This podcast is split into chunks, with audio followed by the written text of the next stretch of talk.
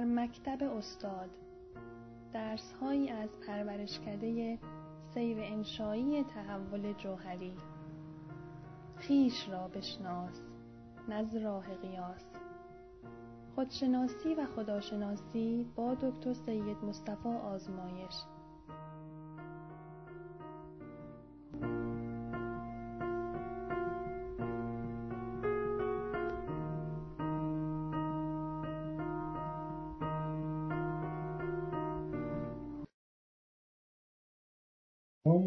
خدمت یاران عزیزم و با آرزوی توفیق و سلامتی شما یاران گرامی در کلیه مراحل زندگانی. در بحثی که در باب علم مطرح میشه این نکته لازم به دقت و یادآوریه که به طور کلی علم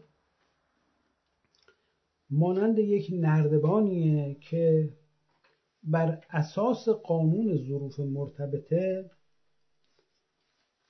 شخصی که دارای علمه به اعتبار اون علم نسبت به شخص متعلم در یک درجه بالاتری قرار داره. و این اون نکته که ما در گفتارهای پیشین هم بهش اشاره کردیم اما چرا تکرار می‌کنیم؟ به این دلیل که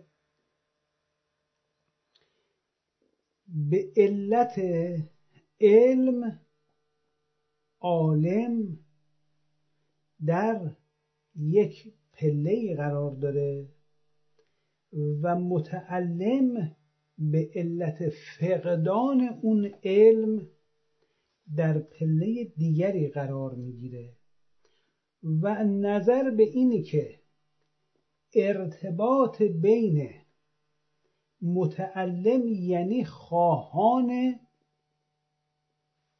آموختن کسی که خواهنده است برای اینی که بداند. این شخص نمی‌داند ولی می‌خواهد بداند. و این شخص تفاوت داره با کسی که نمی‌داند و نمی‌خواهد بداند. این نیاز داره به دکتر این نیاز داره به متخصص. رفتنش نزد دکتر رفتنش نزد متخصص به خاطر اینه که فرض بفرمایید گوشش درد می‌کنه. سرش درد می‌کنه. ناخوشه. اما نمی‌دونه که چه کار باید بکنه که رفع علم از وجودش بشه. ناخوشیش از بین بره. پس ملاحظه بفرمایید. به شخص مریض که زبان عربی میگن مریض به زبان فارسی معادلش بیمار و معادلش ناخوشه. یعنی خوش نیست ناخوشه. چطوری میگه ناخوشم ناخوش شده. یعنی مریض شده. پس این می‌خواد که خوش باشه خوش بشه. از ناخوشی خارج بشه. می‌دونه که ناخوشه به این وقوف داره اما نمی‌دونه چه کار باید بکنه. پس میره پیش متخصص. حالا ممکنه خودش دانشمند باشه بزرگترین کیهان شناس باشه اما ندونه که چجوری این ناخوشی رو مداوا بکنه. پس به خاطر رفع ناخوشی نیازمند به شخصی میشه که می‌دونه چطوری ناخوشی رو مداوا بکنه. پس علت رجوعش به اون شخص متخصص یعنی به اون طبیب علم اون طبیب در زمینه که این شخص خودش علم نداره. اما این رجوع به طبیب یک مراجعه است. مراجعه برای یک باره. یک بار که ناخوش شد. اگر هفته بعد گوشش درد گرفت دوباره به طبیب رجوع می‌کنه و اگر هفته بعد سرش درد گرفت دوباره به طبیب رجوع می‌کنه و اگر دلش درد گرفت به طبیب. پس به مناسبت دردی که پیدا می‌کنه و خودش راه درمانش رو نمی‌دونه به طبیب رو مراجعه می‌کنه. موقعی که به طبیب مراجعه می‌کنه طبیب میگه آقا دوای درد تو نزد منه. تو باید فلان پرهیز غذایی رو بکنی تا حالت خوب بشه. مثلا فلان غذا رو نخوری و فلان غذا رو بخوری. این میگه اطاعت می‌کنم. برمیگرده منزل و میگه که طبیب به من گفت که این غذا رو از امروز بخورم و از اون غذا پرهیز کنم و نخورم. اهل منزل میگن سمعا و طاعتا مهم. پس شروع می‌کنن به خرید کردن از بازار طبخ کردن تهیه غذا چیدن سفره همه اینها بر اساس تصمیم و نظر اون طبیب حکیم انجام میشه. اینها تابع تصمیم اون شخص میشن. تبعیتشون از تصمیم اون شخص ناشی از علم اون شخصه. وگرنه اگر این شخص ناخوش نشه اگر که نیاز به طبیب پیدا نکنه که دلیلی نداره که حکم اون طبیب رو در زندگی خودش جاری کنه و همه اهل خونم همون حکم رو تبعیت و پیروی کنن پس ما مشاهده می‌کنیم که در زندگی روزمره هر کدوممون مشاهده می‌کنیم که وقتی یک نفر ناخوش میشه برای مداوا ناچاره به یک شخصی که راه مداوا رو بلده رجوع بکنه عزیزان. و از همین نقطه یک ارتباطی بین این دو نفر برقرار میشه. این چه جور ارتباطیه؟ این نوع ارتباط رو بهش میگن تقلید. این نوع ارتباط یعنی کسی که ناخوشه و نمی‌دونه که راه علاجش چیه و به طبیب رجوع می‌کنه. دستور رو که طبیب میده به کار میبنده بدون چون و چرا به کار میبنده. طبیب بهش میگه آقا تو باید این کار بکنی میگه چشم. میگه اون کار نباید بکنی میگه چشم. نمیشه تقلید و اون کار می‌کنه تا به نتیجه برسه. و کسانی هم که شریک زندگیش هستن رعایت اون نظر طبیب رو می‌کنن تا این زودتر ناخوشیش به پایان برسه. این حکم تقلید رو داره. اما یک بار یک نفر به طبیب رجوع می‌کنه برای اینکه می‌خواد کارآموزی تبابت بکنه برای اینکه می‌خواد طبیب بشه برای اینکه می‌خواد بره نزد او و بدونه که اگر یک بار دلش درد گرفت یا سرش درد گرفت یا گوشش درد گرفت چجوری خودش رو مداوا کنه؟ یعنی یه دوره تبابت میگذرونه به لحاظ نظری و به لحاظ عملی برای اینکه اگر خودش بیمار شد و طبیبی در دسترسش قرار نداشت بدون چجوری خودش رو معالجه و مداوا بکنه. پس این شخص رجوعش به طبیب به قصد تقلید نیست به قصد تعلمه. به این دلیل رجوع می‌کنه به طبیب. میره که راه مداوای بیماری خودش رو بفهمه. میگه آقا من یه شخصی هم که مدام دلم درد می‌گیره نمی‌دونم چرا. می‌خوام برم ببینم که چند نوع دل درد وجود داره و راه مداوای هر کدوم این دل دردها چیه و علائم خارجی هر کدوم از این دل دردها کدومه. تا من بفهمم که کدوم یکی از این دل دردها آرز من میشه. و چه جوری؟ این شخص پس به قصد تعلم میره اما علت رجوعش به عالم به قصد تقلید نیست. علتش برای فرا گرفتن و آموختن اما آموختن و فرا گرفتن محدود. یعنی چون مدام در سفره و مدام هم در سفر به دلدرد دچار میشه می‌خواد این مطلب رو فرا بگیره که بدون اون وقت چه کار باید بکنه. اما دیگه برای سردرد شاید تحقیقی انجام نده. یا یا. این میره برای فرا گرفتن. اما در این حدی که گلیم خودش رو از آب بکشه مشکلات خودش رو رفع بکنه به نیازهای شخصی خودش پاسخ بده. در واقع می‌دونه که نمی‌دونه می‌خواد بدونه میره نزد کسی که می‌دونه و از اون چیز یاد بگیره. اما اگر یه نفر دیگه سرش درد گرفت در اسنای سفر همسفر بودن با هم دیگه اون آقا گفت آقا تو که رفتی مدتی پیش فلان دکتر کارآموزی کردی به من بگو که من الان چی باید بخورم سرم خوب شه. این میگه من نمی‌دونم. من فقط راجع به دل درد تحقیق کردم. راجع به سردرد تو من نمی‌تونم کمک کنم. از اول برای حل مشکل خودم رفته بودم و عنوان شاگردی بر خودم گذاشته بودم که یه چیزی یاد بگیرم. اما چون سرم درد نمی گرفت در اون زمینه تحقیق و پژوهشی نکردم نمی تموم این شخص مقلد نیست. این شخص مجتهد هم نیست. یعنی برای مسائل دیگران این شخص نمی‌تونه راه حل بده. اما راه حل مسئله خودش رو می‌دونه چیه. این در واقع برای دیگران مرجعیت نداره. دارای قوه اجتهاد و نیروی استنباط برای حل مشکلات و مسائل دیگران نیست. در این حدی که می‌دونه خودش چیکار باید بکنه. اما نظر برای دیگران نمیده.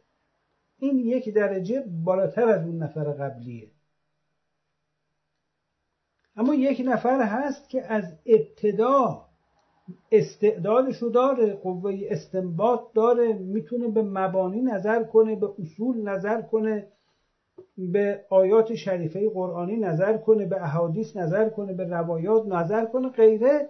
و با نیروی خرد و قوه استنباط احکام رو از درون اینها استخراج بکنه.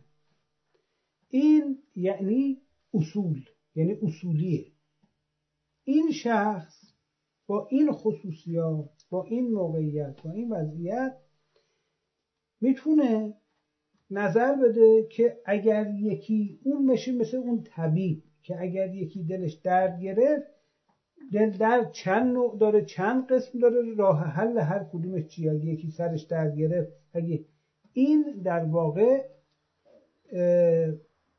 می‌تونه دیگران می‌تونن در مشکلات خودشون به اون رجوع کنند اون می‌تونه محل رجوع باشه مرجع باشه.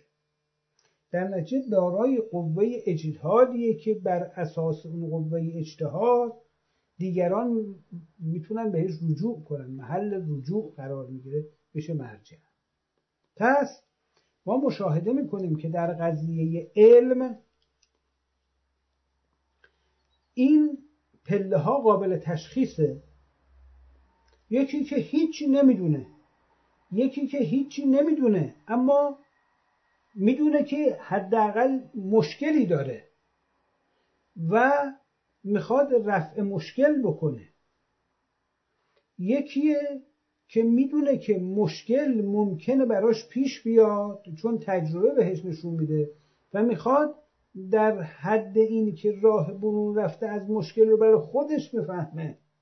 بره تحقیق و تفحص بکنه. یکی هم اینه که می‌خواد به اون درجه برسه که هر مشکلی که برای خودش یا برای هم نوعانش پیش اومد راه برون رفته از اون رو با رجوع به منابع بتونه پیدا کنه و استنباط کنه به نظر. حال این شخص که به این درجه می‌رسه از علم که قوه استنباط پیدا می‌کنه و یک قوه قدسیهی درش بیدار میشه که به اون راهیابی می‌کنه این شخص به اعتبار علمی که داره عالم شمرده میشه.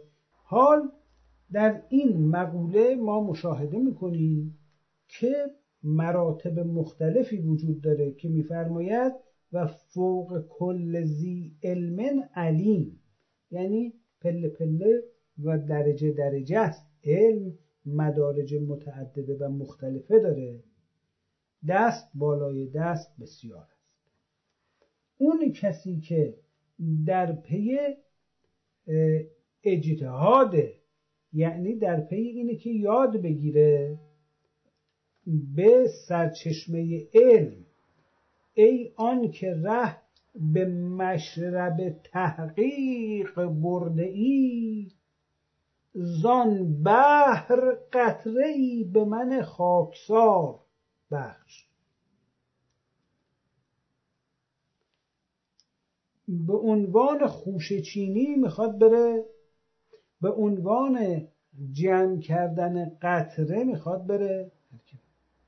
این شخص در حقیقت متعلمه. یعنی رجوعش به اون مرجع اون مرجع علمی اون مرجع معرفتی رجوع این شخص به اون مرجع به قصد تقلید نیست بلکه به قصد تعلمه. توجه بفرمایید این تفاوت چجوری؟ حال حاصل مطلب اینی که در گرداگرد یک شخص عالم اشخاص مختلف هستند که از خواستگاه های مختلف و با انگیزه های گوناگون میرن به گردش جمع میشن.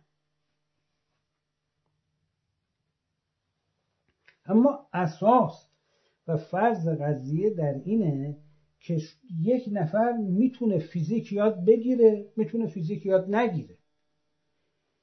یک نفر می‌تونه شیمی یاد بگیره می‌تونه شیمی یاد نگیره. یک نفر می‌تونه علم الاشیاء یاد بگیره می‌تونه یاد نگیره. یک نفر می‌تونه تبهر و تخصص در جغرافی پیدا کنه. یک نفر می‌تونه کاری به جغرافی نداشته باشه. یک نفر می‌تونه تاریخ سرزمین های دیگر رو بدونه. یه نفر می‌تونه ندونه. یه نفر می‌تونه بره باستانشناس بشه کهنشناس بشه. دینین شناس بشه قوم شناس بشه مردم شناس بشه رشته های مختلف می‌تونه نره. اما یک رشته ای هست که اون رو نمیشه انسان از, از کنارش بگذره و نسبت به اون رشته بی تفاوت باشه. اون هم رشته خودشناسی.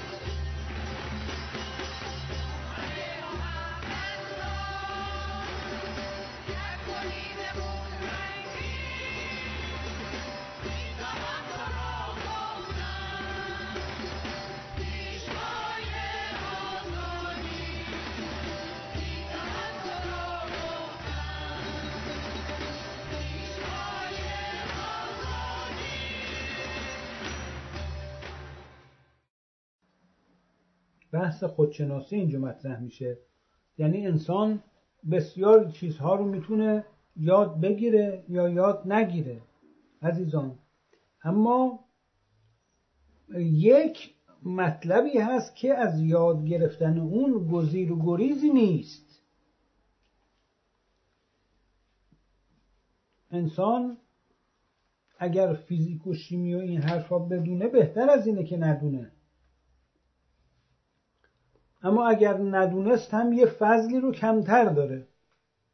اما یک نکته ای هست که نمی‌تونه آدم اون رو یاد نگیره.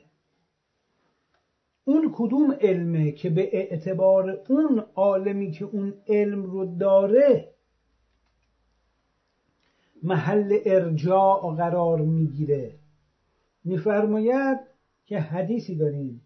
اولا توجه بفرمایید یاران عزیز علم باید طلب بشه. و طلب العلم یک فریزه که واجبه یعنی وجوب داره. جنسیت بردار هم نیست. اون چیزی که علم بهش اطلاق میشه و فرا گرفتنش واجبه و هر فردی بهش لازمه و ازش گزیر و گریزی نیست. اون کدوم علمه حال توجه بفرمایید. میفرماید العلم و علمان. پس در ابتدای صحبت ما گفتیم که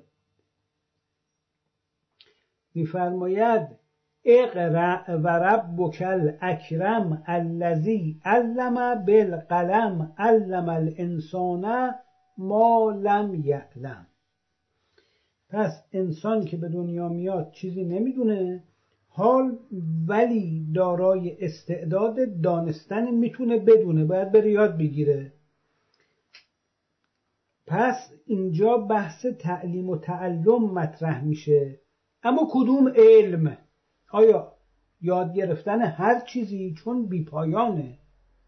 یعنی شما می‌تونین مثلا تخصص پیدا کنید در مثلا ترکیبات شنهای کف سیاره مریخ. این یه تخصصیه. و دونستنش هم می‌تونه خیلی نافع و مفید باشه. اما ندونستنش هم چندان مزر نیست. این جزء اون علومی نیست که ازش گزیر و گریزی. نباش. خیلی ها نمی‌دونن این علم رو. لطمه هم نمی‌خوره اینها فضل محسوب میشه. اما اون کدوم علمه که حال پس وقتی میفرماید اقرع و ربک الاکرم الذی علم تعلیم داد بالقلم علم الانسان ما لم یعلم. تعلیم داد به انسان چیزی را که نمی‌دانست. اون کدوم علمه؟ میفرماید که علما العلماء ورثت الانبیاء یعنی نظر به این که نبوت ختم شده به رسول اکرم صلی الله علیه و آله و سلم. اما باب علم بازه و عالم میراث می‌بره از پیغمبر. چی چی رو میراث می‌بره از پیغمبر؟ از پیغمبر چه چیزی به عالم میراث می‌رسه؟ علمش اما این کدوم علمه؟ بعد میفرماید که عالم به سبب علمی که داره مقامی همتراز انبیاء بنی اسرائیل پیدا می‌کنه یا نسبت به بعضی از انبیاء افضل میشه.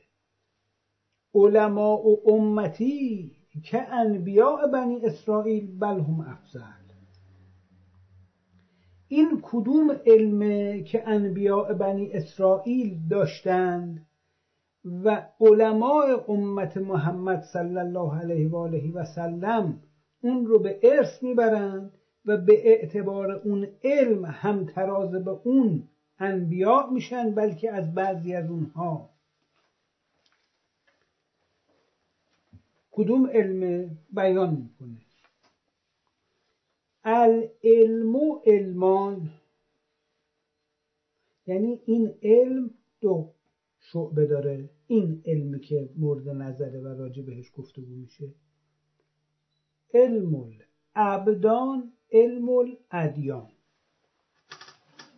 حال تفسیرها و تعبیرها و تعویلهای متعدد در این خصوص هست همان محترم در مورد ابدان میگن علم طب و علم در مورد ابدان ما میگیم این دو شعبه علمی که اینجا گفته شده میگه العلم. علم علمان. دو شعبه داره به دو شعبه تقسیم و منقسم. علم ابدان یعنی بدنها علم ادیان. یعنی راه ها این ابدان یعنی اون علم داشتن علم نسبت به خود تمام لایه های خود تمام بدن های خود. اما از بدن فیزیکی و بدن های متافیزیکی که هر کسی داره. یعنی بدن انرژتیک بدن, بدن مغناطیسی بدن آسترال بدن فلکی همه این حرفا. یعنی وقتی تو خودت رو می‌شناسی و لایه لایه در درون خودت در این اقیانوس شناور میشی یکایک این لایه ها و این بدن ها رو ازش برده برداری می‌کنی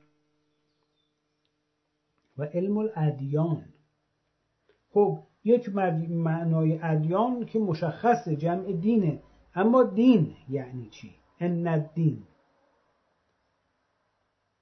چیه؟ ان الدین عند الله الاسلام ان الدین.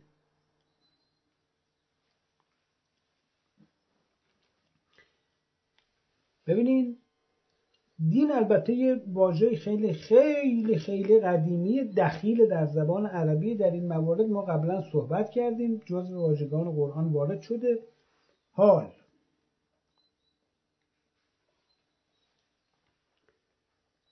همه این گفتار و گفتگوها و صحبتها ما رو میرسونه به همون مقوله خودشناسی عزیزان.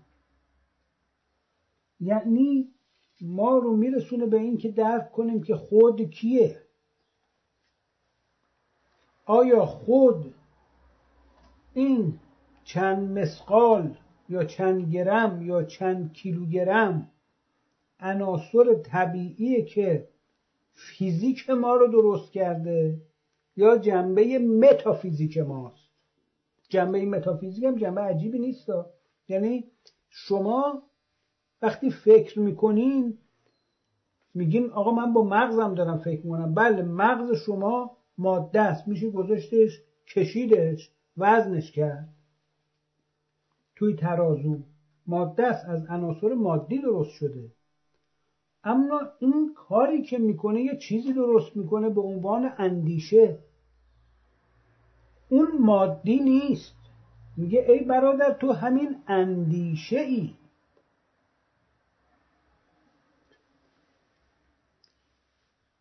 وقتی این قوه متخیلش به کار میفته و مثلا اون سمفونی رو خلق می‌کنه که انسان رو به کیهان پیوند میده.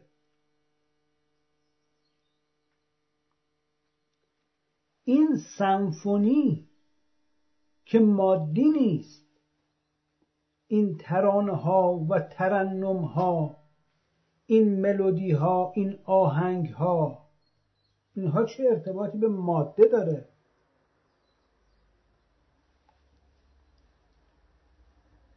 این مغز فیزیکه. اون اندیشه متافیزیکه. یک کامپیوتری رو در نظر بگیرید. ماشین حسابی رو در نظر بگیرید. این تمام اجزای تشکیل دهنده این ماشین حساب تمام مدارهاش.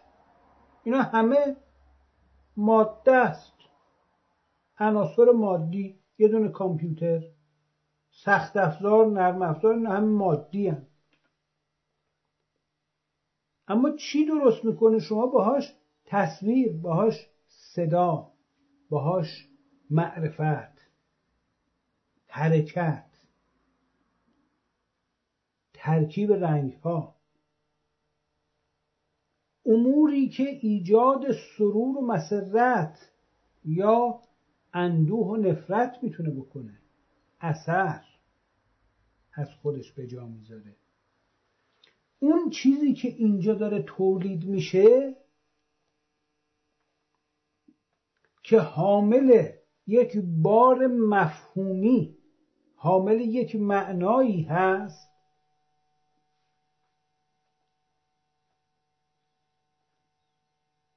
این قابل کشیدن و وزن کردن و اندازه گرفتن دیگه نیست. کامپیوتر شاید الان وزنش دو کیلو باشه شاید یک کیلو باشه. اما اون چیزی که روش درست میشه کل کیهان رو ممکنه در بر بگیره. انتشار امواجش. پس این مادیه اون مادی نیست. این جنبه فیزیک رو تشکیل میده. اون جنبه متافیزیک رو تشکیل میده. و این دو جنبه فیزیک و متافیزیک در این معجونی که عجین شده از طبیعت و ماورای طبیعت و اسمش انسان گذاشته شده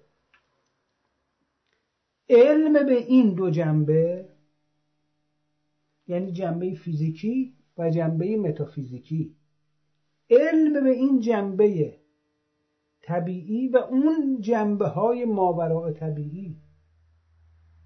اینو بهش میگن علم. یعنی ابعاد و جنبه های گوناگون خود که باید شناخته بشه. که ازش غفلت پذیرفته نیست. چون بی هدف آدم یعنی چرا؟ آقا چرا؟ همه حیوانات دارای یک نیروی جاذبه ای هستند که محدوده. آدم دارای یک نیروی جاذبه که می‌تونه نامحدود بشه. چرا؟ چرا آدم هست و چرا این خصوصیت رو داره؟ چرا؟ بس بر سره با توجه به این مقوله این علمه که فراگیریش در واقع گزیر و گریز. هیچ چاره ای نداره جز اینکه هر انسانی راه تعلم رو انتخاب کنه و اون کسی که دارای این علمه اون نیازی به تعلیم و تربیت کسی نداره. اون خز باش خودش داشت گوسفنداشو میچرون. اما اگر موسایی باشه و بهش رجوع بکنه و بگه من طالب علم تو هم آیا تو حاضری معلم من باشی؟ اون وقت اون از مقام عالم که در علم خودش مستقرقه تبدیل میشه به معلم که افاظه می‌کنه اون علم رو. به غیر میده. و اون وقت اون مطلبی که بیان می‌کنه پرده های جهل رو پاره می‌کنه و کنار می‌زنه. به این کیفیت عمل می‌کنه. پس این علم این مفهوم رو داره در بطن خودش حمل می‌کنه. نخستین خاصیت این علم اون شرطها و شروط هاست وقتی موسی علیه السلام به استاد خودش عرض کرد که آیا شما من رو به عنوان شاگرد میپذیری؟ و ایشون گفت که سوال نکن تا من راه حل ها رو به تو بگم و به تو درس بدم. متد من اینه.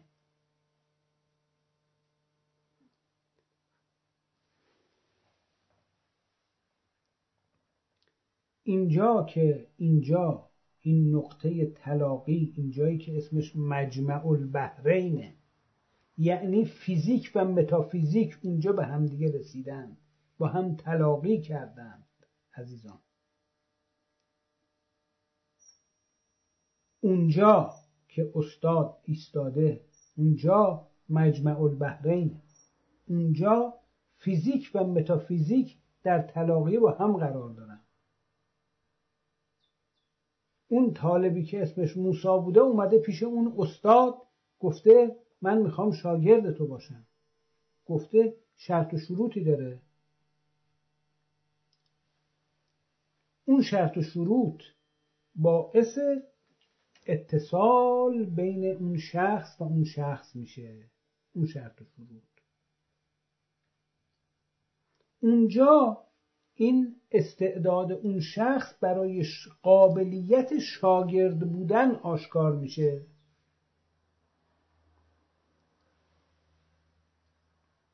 اینها در واقع مباحثی که ما در قرآن مجید داریم فرا می‌گیریم. در قرآن اینا بیان شده. حال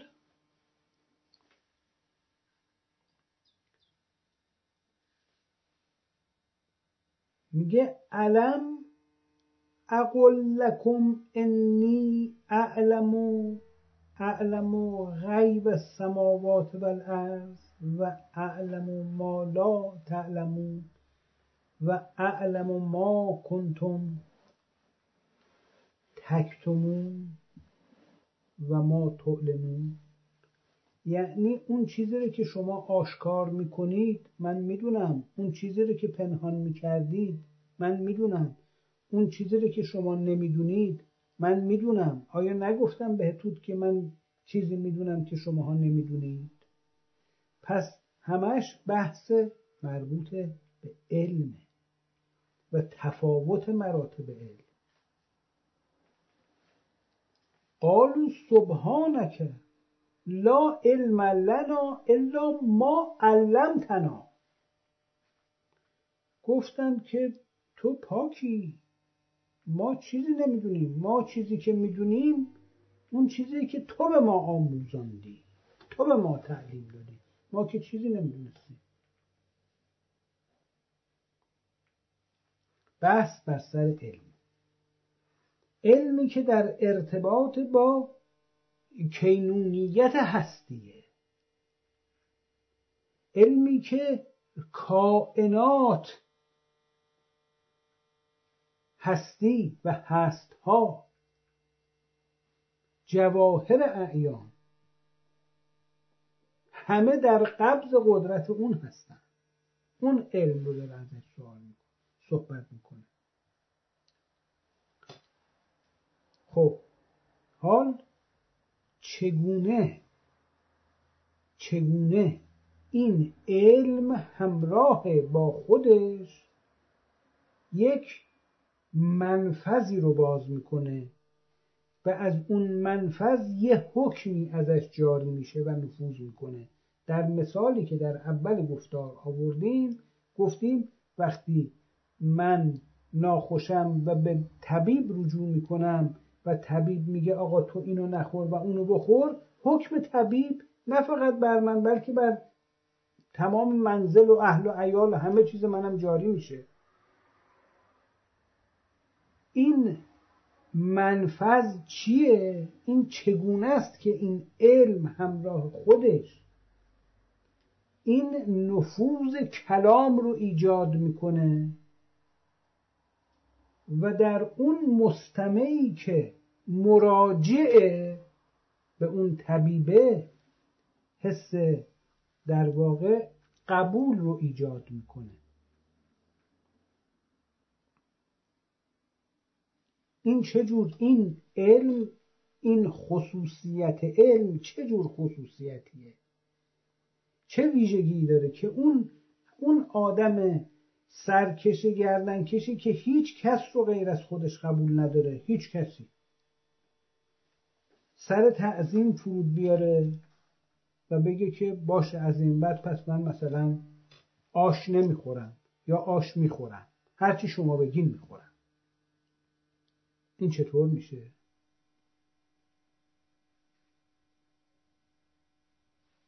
علم علم عالم ایجاد نفوذ کلام می‌کنه برای عالم.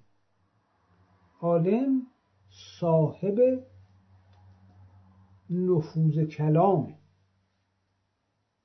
دارای این خصوصیته. و شخصی که به هر عنوانی نزد عالم رجوع می‌کنه. اما از این که از نظر پیروی باشه یا از نظر فراگیری باشه نسبت به در واقع تعلیمات یا اشارات حالت فروتنی و قبول از خودش نشون میده. این اهمیت علمه این خصوصیتیه که علم برای عالم به وجود میاره. تا گفتارهای بعدی شما رو به خدای بزرگ میسپرم علی نگه